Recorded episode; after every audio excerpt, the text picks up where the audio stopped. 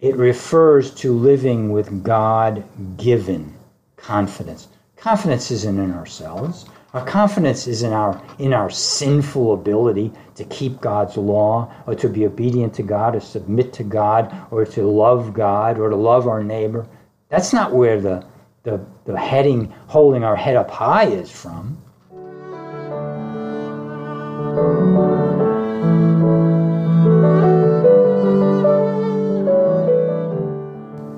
My dear listeners, thank you for this episode of That They Might Know. We're doing a series on the book of Romans right now by the Apostle Paul. And in this particular lesson, the title being The Object of Saving Faith, we're going to take a, a look at how men who are born in a, to a, a sinful humanity transfer their trust from themselves as sinful men in pride and rebellion, transfer that trust to the Lord Jesus Christ, to God through the Lord Jesus Christ. I hope that you'll be blessed by this episode and that you'll see where faith belongs and how that transfer takes place and the evidences and the fruit that it bears in the, in the person who has saving faith. So now, hear this message given on Romans chapter 4, beginning at verse 23, and through into Romans chapter 5. Dear Heavenly Father, handling the Word of God is not like just talking from our own head or heart. Talking about your Word is, your Word is, it's truth. It's, it's understood by God alone. And apart from your Holy Spirit, that enables the mind of sinful men to see the things of God. This is it's impossible apart from the intercession of God. It's impossible apart from the Holy Spirit. We've been our minds have been darkened, our our the way we conceive of things and understand principles, it's twisted and perverted and sin has made it impossible for for men to understand the truth. Where does that leave us? That leaves us dependent upon a God who must intercede for us, open our hearts and our minds, enlighten us by the work of the Spirit to see things that otherwise remain in the darkness. Lord, our request today is that we might see things that are too, too great for us, too, too light, too right.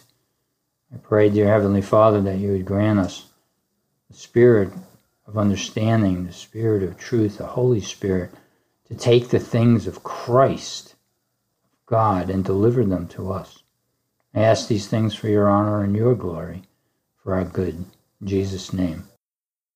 Our lesson today is taken from Romans chapter 4, beginning at verse 23 and carrying through to 517. And I quote, Now, not for his sake only was it written that it was credited to him, but for our sake also, to whom it will be credited, to us who believe in him who raised Jesus our Lord from the dead, he who was delivered over because of our wrongdoings and was raised because of our justification. Therefore, having been justified by faith, we have peace with God through our Lord Jesus Christ, through whom all, we also have obtained our introduction by faith into this grace in which we stand. And we celebrate in hope of the glory of God. And not only this, but we also celebrate in our tribulations, knowing that tribulation brings about perseverance, and perseverance, proven character. And proven character, hope. And hope does not disappoint, because the love of God has been poured out within our hearts through the Holy Spirit who is given to us. For while we were still helpless, at the right time, Christ died for the ungodly. For one will hardly die for a righteous person, though perhaps for the good person someone might even dare to die. But God demonstrates his own love toward us in that while we were still sinners, Christ died for us.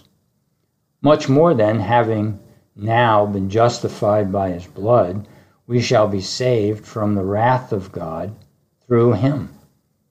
For if while we were enemies, we were reconciled to God through the death of his Son, much more, having been reconciled, we shall be saved by his life. And not only this, but we also celebrate in God through our Lord Jesus Christ, through whom we have now received the reconciliation. Therefore, just as through one man sin entered into the world, and death through sin, and so death spread to all mankind because all sinned. For until the law, sin was in the world, but sin is not accounted against anyone when there is no law. Nevertheless, death reigned from Adam until Moses, even over those who had not sinned in the likeness of the violation committed by Adam, who is a type of him who was to come. But the gracious gift is not like the offense. For if by the offense of the one the many died, much more did the grace of God and the gift by the grace of the one man, Jesus Christ, overflow to the many. The gift is not like that which came through the one who sinned, for on the one hand, the judgment arose from one offense, resulting in condemnation, condemnation. But on the other hand, the gracious gift arose from many offenses, resulting in justification.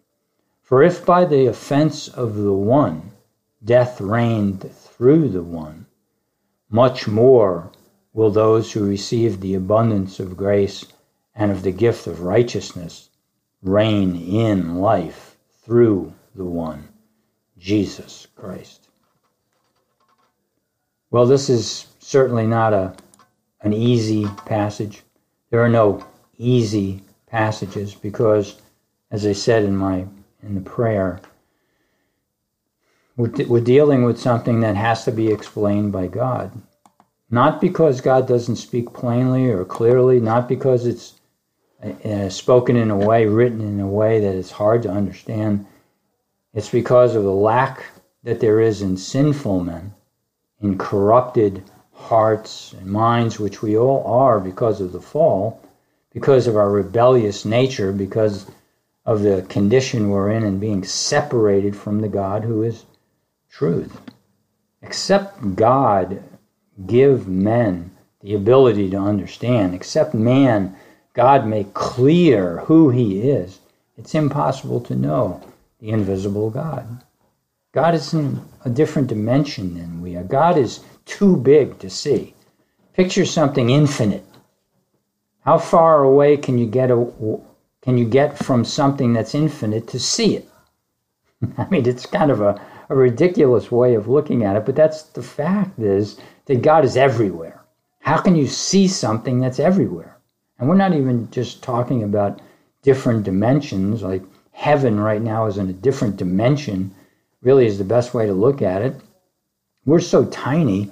I mean, how long it would take to cross the known, seeable universe, you know, with, with the with the telescopes that we have, and we're able to look into galaxies and galaxies, can't even fathom the size of it and that God can hold in his in a in a minuscule part of his being. You know, I mean, it's just it's it's ridiculous to try to comprehend this, and now we're gonna like think that we can see God. Um, it's just I'm making a point here, and the point is being able to understand things that are just too big for us. And that's why the prayer, that's why the reliance upon God, that's who we're looking to right now to make sense of this. The Apostle Paul, who received great revelation, sat down and penned this letter to the Romans. Now, today, as we look at verse 23 from chapter 4, this is what that says.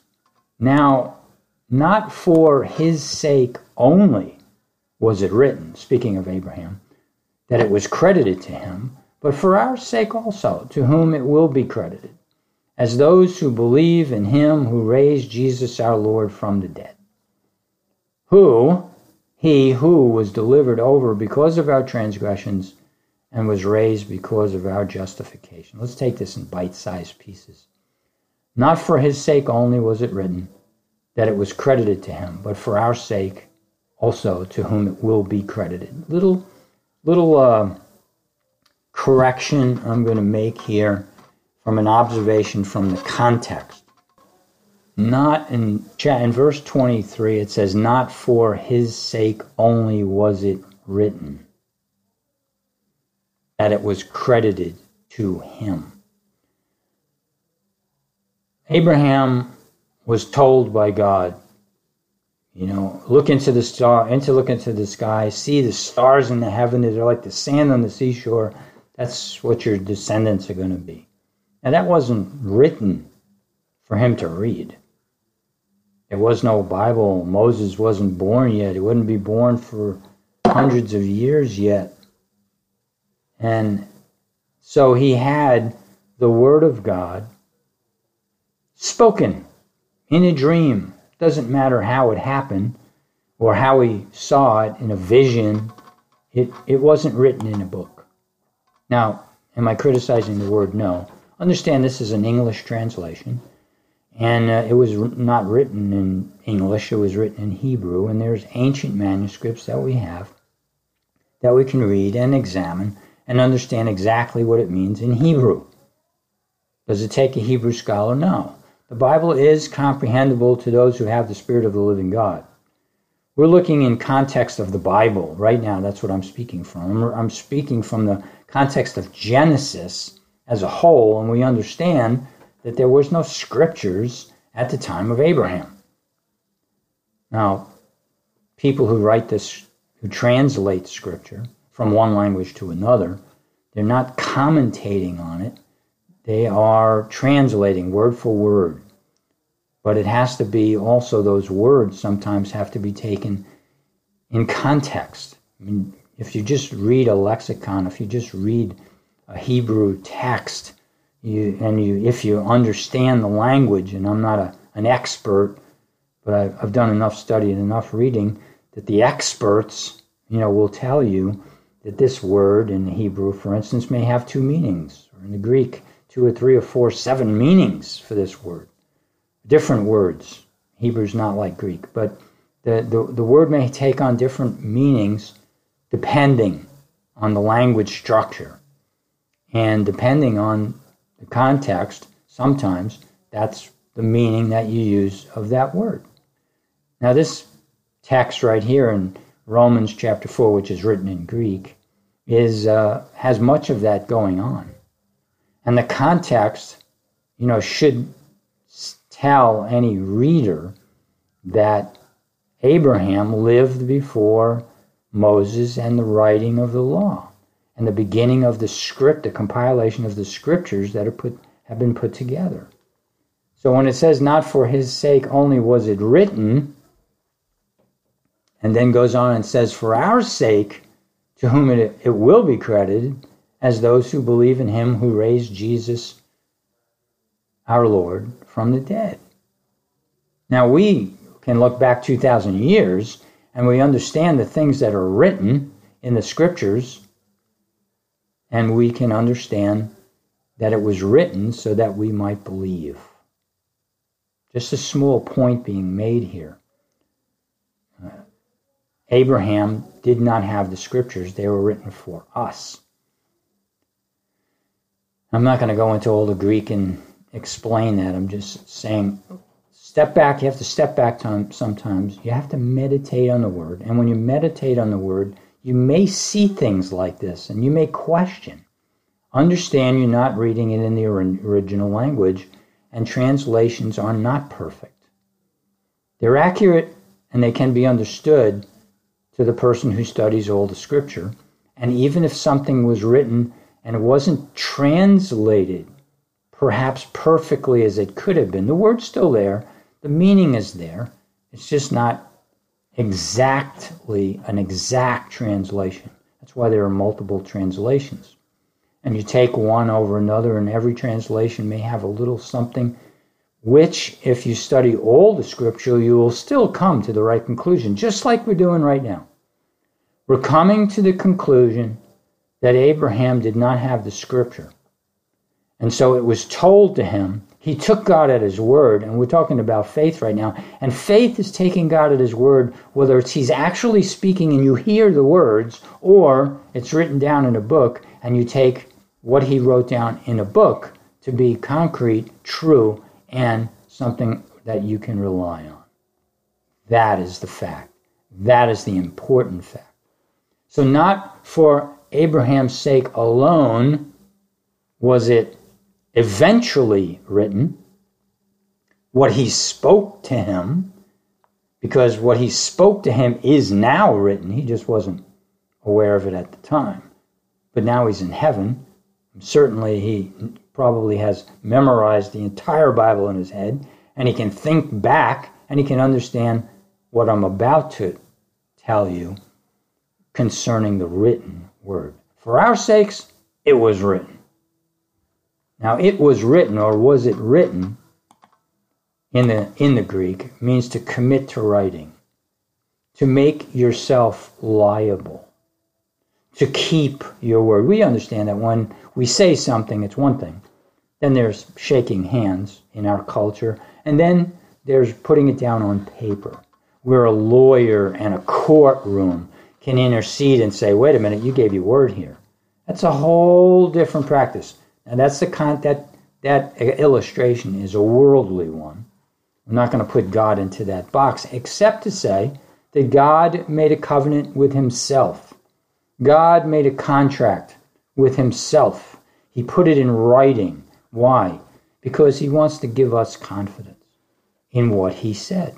He's he's he knows that we have formed in our in our conscience in our mind with courtrooms and government which is all an institution by god by the way you know those institutions govern us and they keep us on track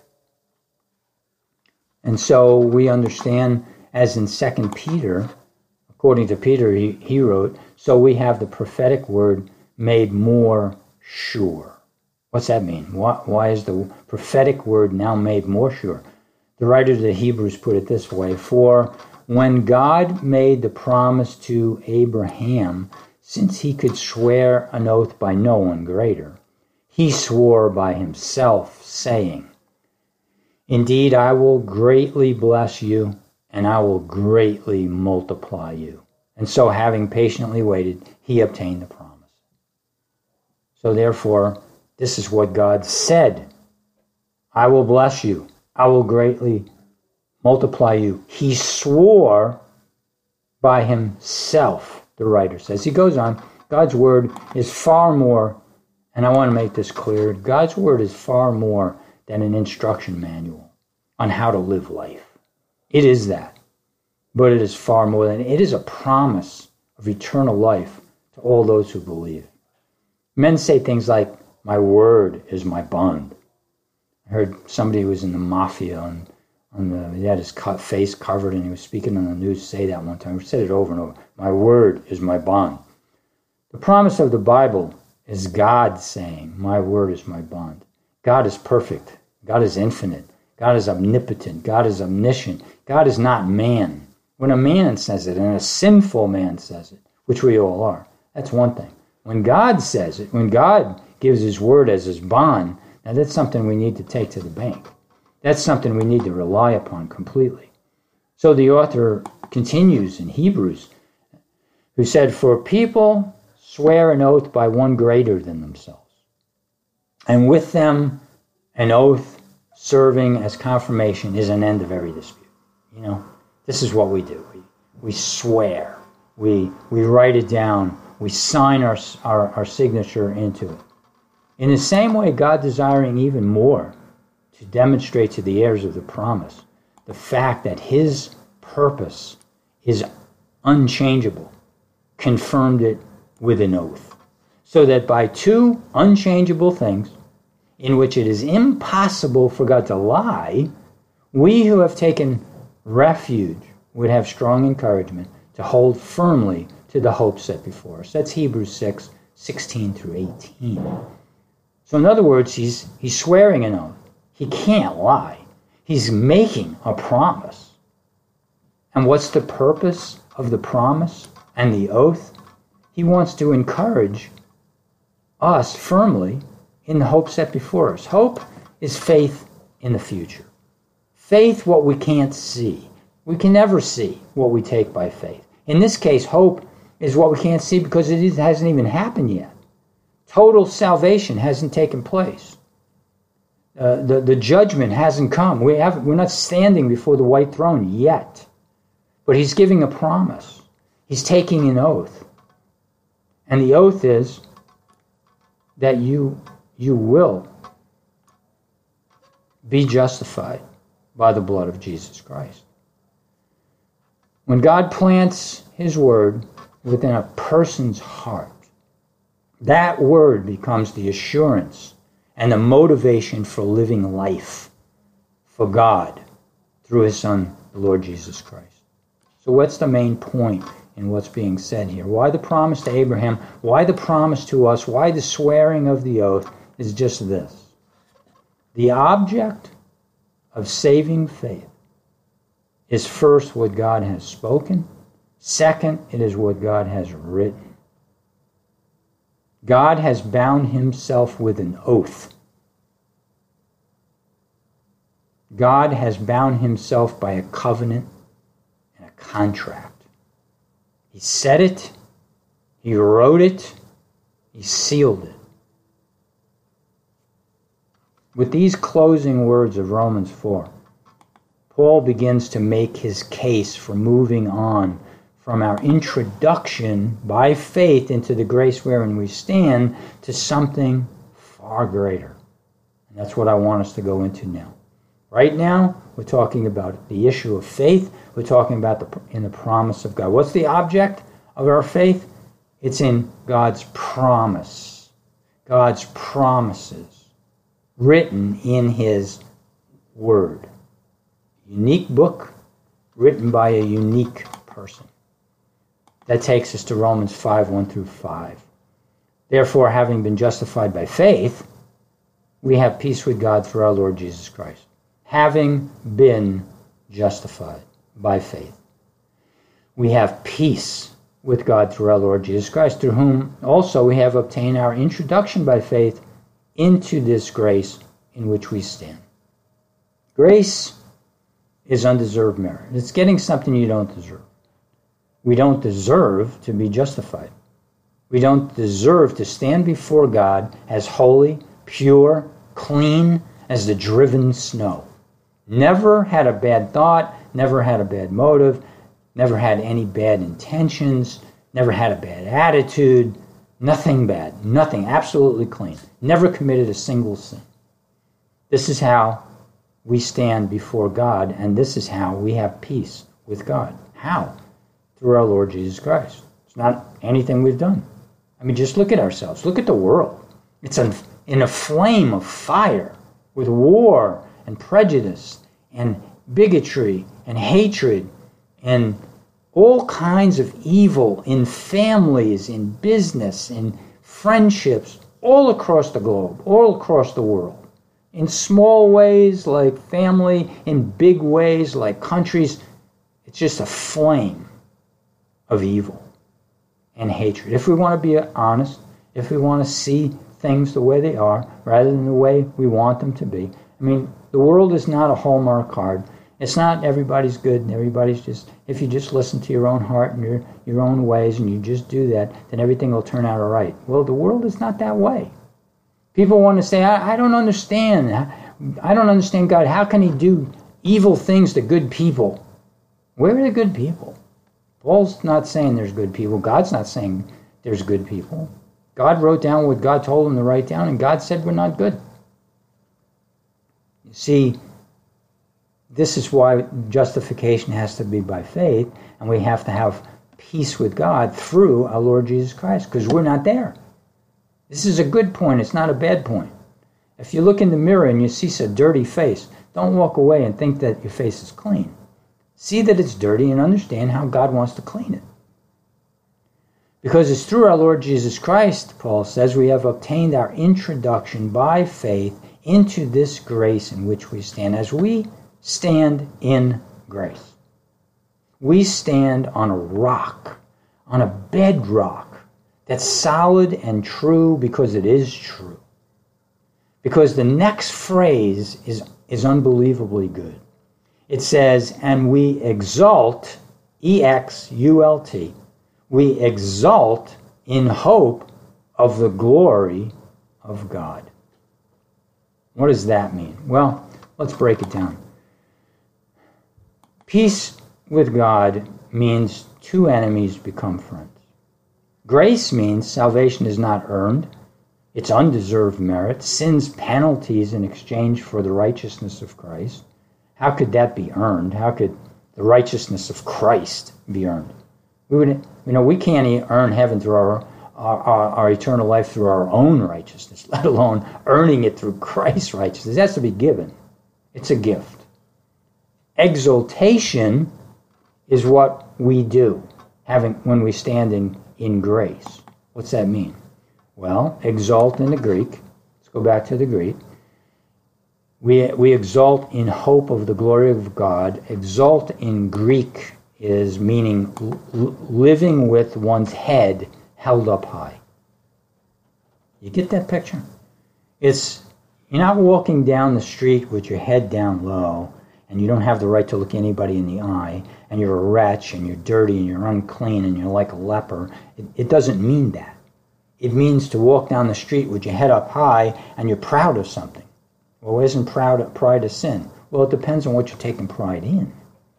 In this case, we exalt, we exalt, the apostle says, in hope of the glory of God. From a particular vantage point, by having the right base of operation, and this is uh, Greek commentary, meaning exalt, from a particular vantage point, by having the right base of operation to deal successfully with a matter, the believer can boast in the glory of God. He's boasting in the glory of God. The, the Greek word likely comes from a root meaning neck, or what holds the head up. Figurative, figuratively, and this is important, it, re, it refers to living with God given confidence. It refers to living with God given confidence. Confidence isn't in ourselves. Our confidence is in our in our sinful ability to keep God's law or to be obedient to God or submit to God or to love God or to love our neighbor. That's not where the the, the heading holding our head up high is from. No, it's it's faith that God will do these things as he has done them for us in justifying us in his courtroom by taking our sins and placing them on Christ, and Christ's righteousness placing that on us, in the same way as we walk in faith, as we've been introduced to God and the peace of God through faith, that everything is clean, now there's a walk attached to it. And that walk is to be exalting in God. You know, the temptation is we have to exalt in something. It's just the nature of man. Some part of it is good, some is evil. The sinful part exalts in self. But we have to exalt in something because God made us to exalt in Him. Because He's the good one. He's the one who created something from nothing and brought us into being when we didn't exist. He's the one who gives life. He's the creator. He's beneficent. He's, he's giving. He's loving. And it only stands to reason that the created should exalt in the one who created him. Sin has changed all that. We, we exalt in ourselves. Yeah, that's not a good thing. One more point in this Greek word. In the middle voice, the subject is both the cause and the focus, the agent and experiencer of a verbal action. So there's an action going on in every sentence. We understand that. There's a verb, you know. And that action in the in the uh, middle voice, and this exalt is always in the middle voice. This the the the action and the one who experiences the action is the person of faith. We exalt in hope of the glory of God. We exalt in faith in the future of God's glory. It's going to be revealed His holiness is going to be revealed.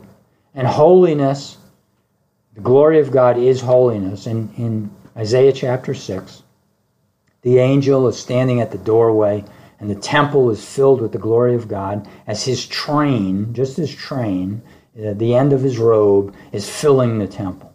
And Isaiah can't enter because of the glory of God. And there's an angel there. And the angel is speaking and he's saying, Holy, holy, holy, Lord God Almighty, or the Lord of hosts, the Lord of the heavenly army. The world is filled with your glory. We would expect him to say, Holy, holy, holy, the world is filled with your holiness. No, he says he's filled with your glory because that's what glory is. Glory is the fullness of God's holiness, the revelation of God's holiness. It's on display. Now, it's on display best on the cross. It's on display where we see the unselfishness, true self sacrificing love of God in Christ for us. Now that that glory has been eternal. It's before anything was created, before anything was conceived of in the mind of God, whatever that means. It was it existed in eternity in God as the Father loved the Son and the Son loved the Father and the Holy Spirit loves the Father and the Son and the Father and the Son love the Holy Spirit. In this Trinity, in this Godhead of three persons, the only God in any religion that actually is able to love because there's three persons in one God. All the cults and all the religions believe in many gods or they believe in one God if they believe in one God and not as a trinity. All the cults of Christianity, they all believe in that God. God loves within the Godhead. He's he takes glory. He does not take glory as we do. We take it to ourselves. The Father takes the glory for the Son. The Son takes the glory for the Father. The Holy Spirit writes a book in such a manner that you fail hardly see the Holy Spirit because he wants to give all glory to the Father and the Son. This is glory not of a human kind, let alone a sinful kind.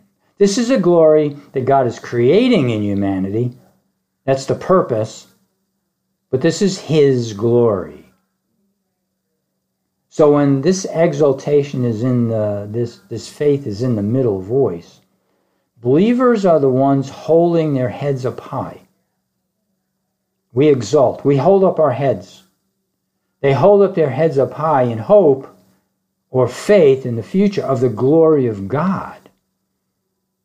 Believers are the agent by faith, they're holding up their heads, and they're the recipients of the glory of God, the recipients of the revelation of God's glory, the, represent, the, the recipient as well as the one exercising the faith.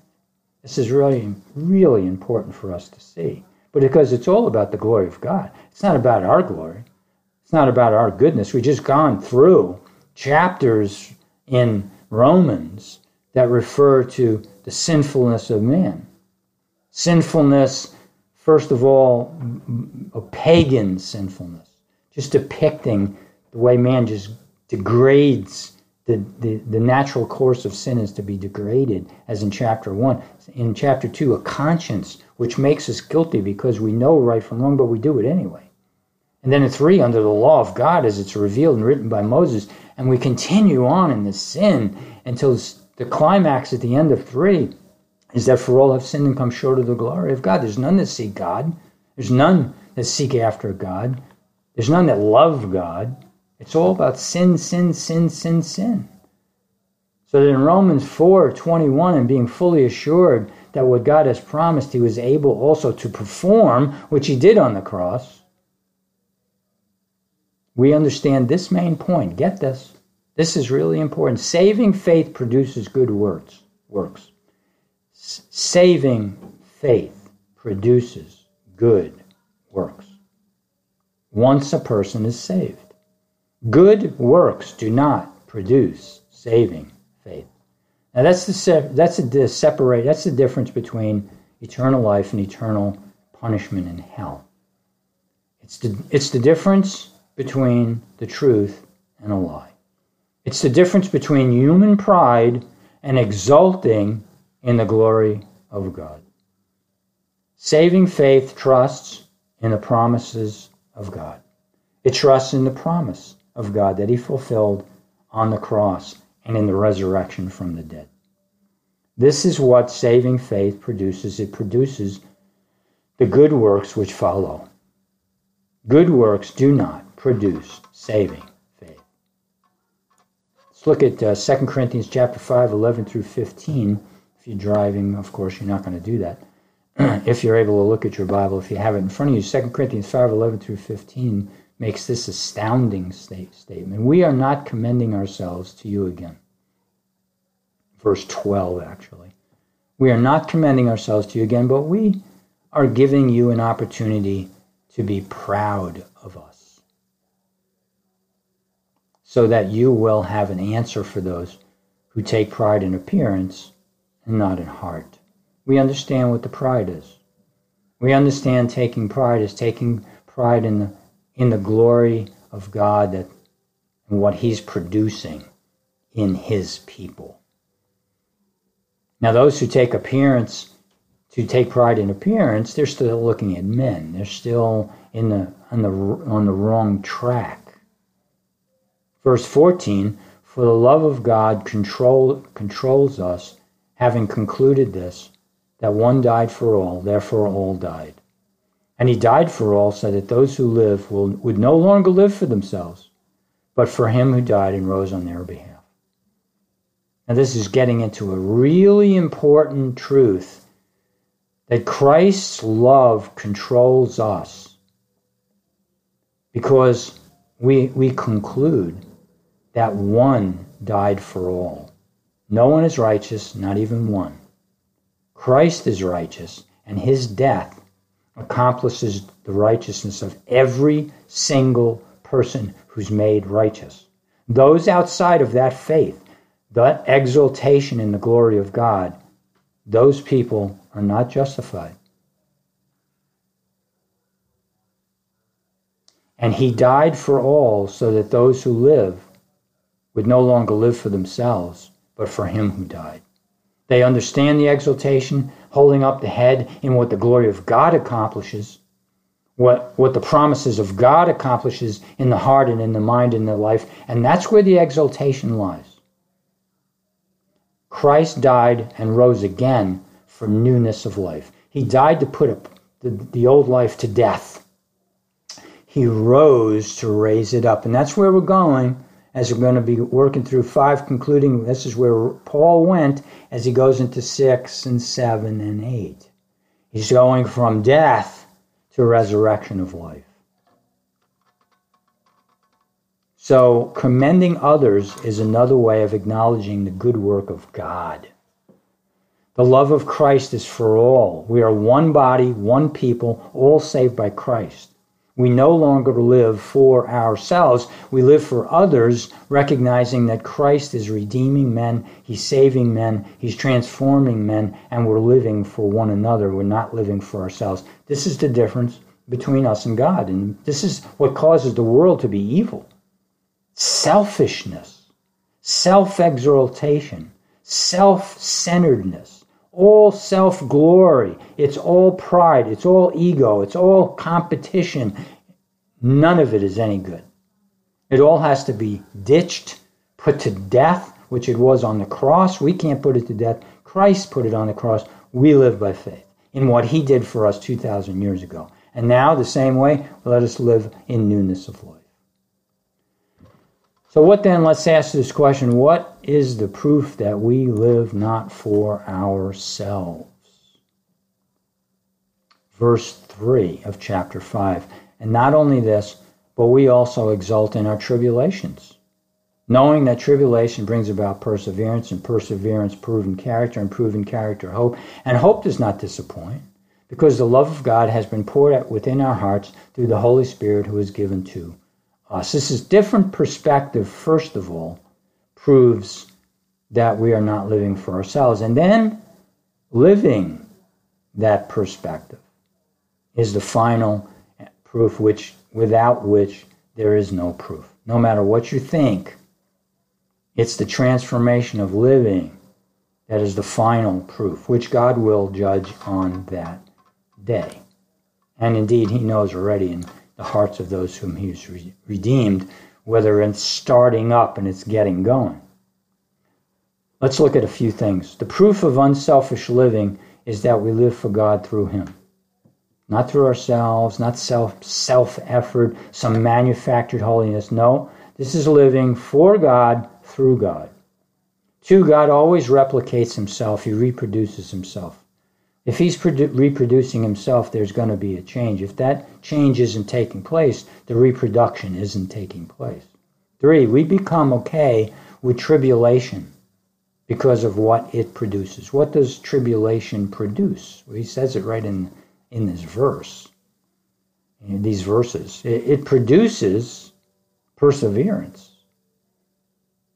Perseverance produces, and in, in this change, produces proven character.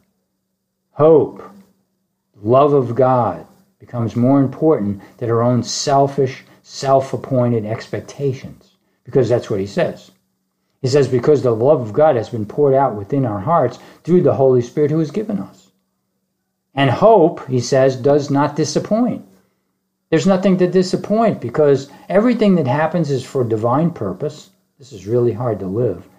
But as we try put our faith in Christ, we see glimpses of it. It begins to take part in our life. And we start to recognize when we're disappointed, you know what, this is this is a false expectation. This isn't from God. This attitude that I'm possessing isn't from God.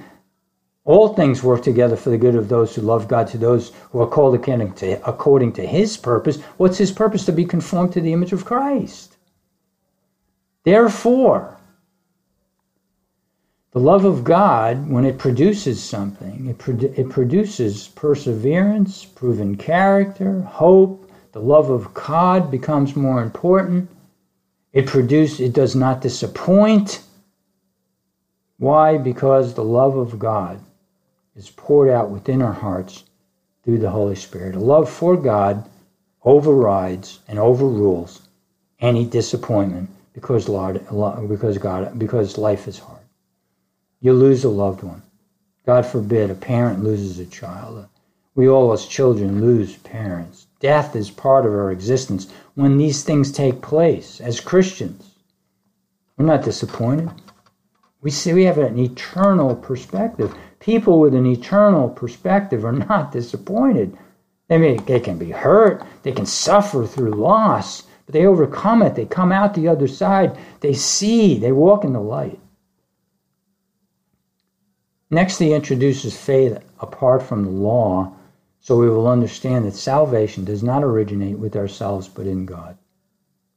This is a very, very important point. We have peace with God as we have our introduction into a relationship with God through faith in the promise of God. Therefore, it makes perfect sense that He would continue in our condition in light of God's greatness and benevolence. What do I mean by that? Well, we're going to read Romans 5 6 to 11. For while we were still helpless, at the right time. Christ died for the ungodly. For one will hardly die for a righteous man. For though perhaps for the good man someone would dare even to die, but God demonstrates his love toward us in while we were yet sinners, Christ died for us. Much more than having been justified by his blood, we shall be saved from the wrath of God through him. For if while we were enemies we were reconciled to God through the death of his Son, much more, having been reconciled, we shall be saved by his life. And not only this, but we also exult in God through our Lord Jesus Christ, through whom we have received the reconciliation. So he's laying it out again, only this time he's taking it and understand so that we might understand how God demonstrated his love that while we were sinners, he died. He didn't wait for us to get good. He didn't wait for us to perfect our lives. He didn't wait for us to start living the Christian life as some teach. I wish I I didn't hear people say those things because I well, I mean you want to cry for people. They have the gospel in their hands. They have this, this book that's declaring unequivocally that God died for sinners. He justifies sinners. He makes sinners righteous in his sight. He proves it through, through Abraham, who was justified before circumcision, before the giving of the law. As you go through Romans, this is the point. The point is he was justified. He was made righteous. He was cleansed in God's sight, which is the only thing that matters. The fact that works began to grow up la- later is the proof that faith produces works. Works do not produce faith. Men are not they are not made righteous in God's sight by the works. The works come forth from God, not from us. That's the point. The person who glorifies himself by thinking he can earn his way to heaven or he has to do works to get to heaven is not glorifying God. He's not exalting in God. He's exalting himself. He's exalting himself and he's exalting himself. He's not holding up his head in the glory of God. He's holding up his, his head in, his, in himself. For by grace are ye saved through faith and not of yourselves. It is the gift of God, not as, uh, as a result of works. So no man would boast. Not boast in himself, but exalt in God. That's the whole point of grace and justification by faith alone, apart from works. My dear Catholic friends, I'm telling you this along with Jehovah Witnesses and all the cults. I'm speaking to you all out of love. Hear the words of Paul in Romans chapter 4 and chapter 5. Lastly, and we're going to conclude this sermon on this point and we'll pick it up next week.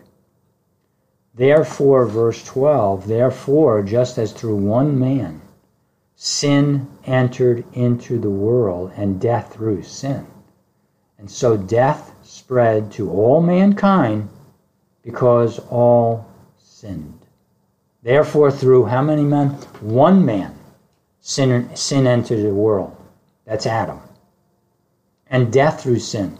The wages of sin, the penalty of sin, is death. You ever see a man who's not died, he's thousands of years old, you know he didn't sin. But you're never going to see that. You're going to see that the average life is 70 years now, and people live 70, 80, maybe 90, or even 100, but then they die. Why? Because of sin. So death spread to all mankind to show all sin. I mean, it's just take the blinders off. For unto the law, sin was in the world. But sin is not counted against anyone where there is no law. Because, see, people don't see the law, they have the conscience, they just go their way. They don't understand exactly what God is demanding, except in their conscience, which is twisted because of sin. We live in a self delusion and in this self deception. Nevertheless, death reigned from Adam until Moses. Death was proving men were sinning, even though man wouldn't see it himself, even over those who had sinned in the likeness, had not sinned in the likeness of the violation committed by Adam. Adam, don't take from the true tree of the knowledge of good and evil. Eve never got, I'm not sure if she got the word, I don't think she got the word from Adam, but she certainly got the word from the devil who said, don't eat. She actually, she did, what am I saying? She did know that she should not eat. And she did eat. And when she did eat, she sinned. And Adam followed suit. He sinned. They both sinned. They, they sinned irrespective of what God had said independently, and they became independent, and we all became independent sinners. Now, Adam is a head of the human race that fell into sin, and he's the cause of it, and that's where Paul is going in these, in these words. Through one man, sin entered into the world, and all sinned. So now, if, if, if Adam hadn't been there, if you had been instead, and he came from you instead of you coming from him, the thing, same thing would have taken place. We're a race of people. Whether you want to believe that or not, there's two races in the world There's the, the race in Adam and there's the race in Christ. And there are families within that race, but it's all one human race. We're all human. I mean, unless you want to think of yourself as a dog or a horse or some other some other kind of animal, you're not. You're not. You're a human being. And whether we want to acknowledge it or not, we're all human beings. We all sin. We all die. We're all made in the image of God. We all have a commonness about us in this race that is undeniable. With all the little differences there are in the variations in personalities and the way God is just great in complementing mankind with variations, it's one race. God is three persons in one God. We are one race in many kinds of personalities and types, but one human race. And so he goes on in verse 15, but the gracious gift is not like the offense, for if by the offense the one, the many died, much more did the grace of God and the gift by the grace of the one man, Jesus Christ, overflow to the many. The gift is not like that which came through the one who sinned.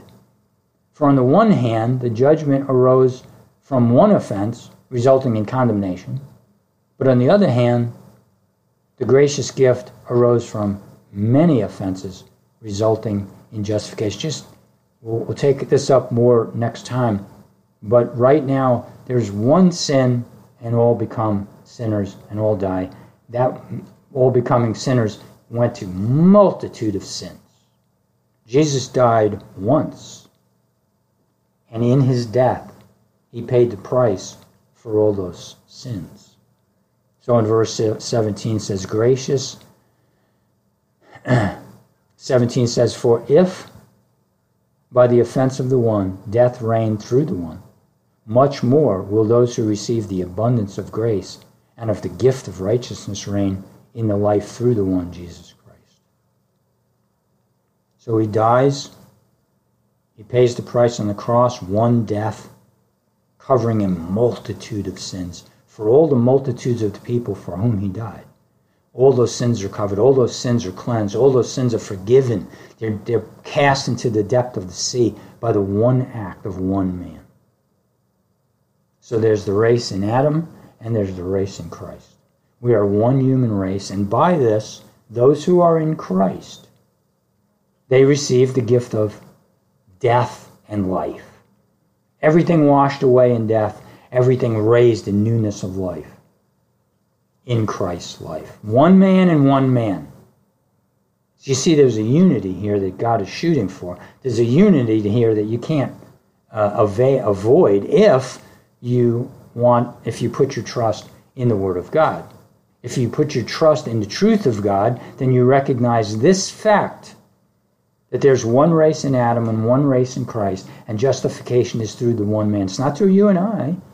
It's not through your good works. It's not through your faith, as if that faith came from you, as if there was some free will that you made a choice, and by that choice you got saved, as if your faith was ultimately free, as if your freedom, your free will was ultimately free. Your free, your, your will is not ultimately free. First of all, you're, you're in bondage to sin. Therefore, a man is unwilling and unable to be obedient to the law of God, Romans 8 13. Secondly, this will is limited. I mean, I can make a choice. I can walk out my room right now, open the door, and I can go into the kitchen. I cannot walk to the moon. I can't fly above the mountains. There's a gazillion things that I can't do by the choice of my will. God, on the other hand, is ultimately free. God is completely free. God can free is can do whatever he wants. He's free to do whatever he wants. He is completely free.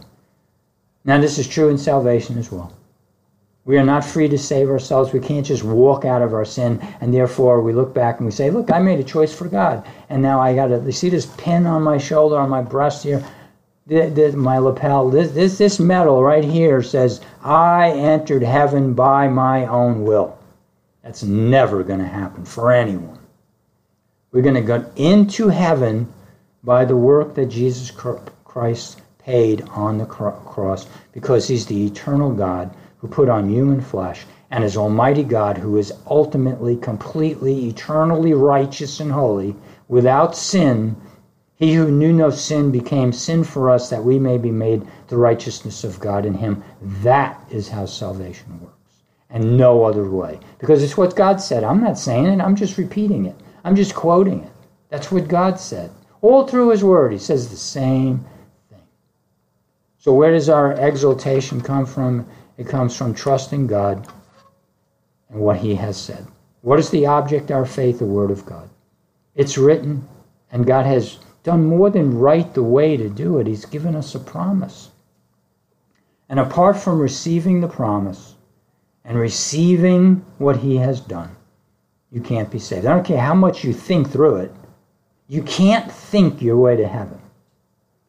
You can only believe your way to heaven, and that's a gift of God. So if you don't have the gift, if you're only thinking right now, get down on your knees and start praying. Start by saying, Lord, I'm a sinful man and I can't save myself. I can't make this happen. I'm lost. I'm helpless. I can't, I, I'm going to go to hell apart from you. Lord, I need you now. Lord, save my soul. Lord, do this work in my heart. And trust that God will do that. And if God is creating that prayer, if God is energizing you as He does everything else in life, everything, you will be saved. Just trust that. Just trust. On the other side, it's going to seem like you did it, but God will have done it. He's keeping your heart beating. He's keeping your lungs filled with air. He's keeping your mind working right now. He's doing all that. What's the difference? So now trust Him that He'll do this as well. He'll give you this, the faith you need to be saved. And you'll be resurrected in newness of life. You'll be a new creation in Christ. You can look forward to heaven. You can have peace and joy and contentment and love. And you can look forward to an eternity when there will be no more death, no more suffering, no more pain, only glory, the glory of God. Let's pray. Dear Heavenly Father, it's a, it's a joy and a privilege to share your word because your word is the truth. It's a privilege to exalt the Lord Jesus Christ because he's the only good person who's ever lived who's good in and of himself. We're thankful that we receive goodness in our souls, in our minds, in our hearts. We're grateful for regeneration, for the rebirth, for being given a new heart and a new life and a new purpose for living and purpose for a living that means something. We're thankful and give a, and have appreciation for exalting in the Lord Jesus Christ and in God Almighty, who has done this good work of the gospel, the good news of salvation in Christ. Thankful, appreciative, thankful again. Lord, we just give you the praise and the honor and the glory. And I pray, Lord, for those who hear this, who might be considering the good work of God, the gospel that saves men's souls. Lord, I pray, any who might hear this who are still outside the saving work of Christ, they may come in and find peace. They might find protection for the wrath of the righteous God that's coming.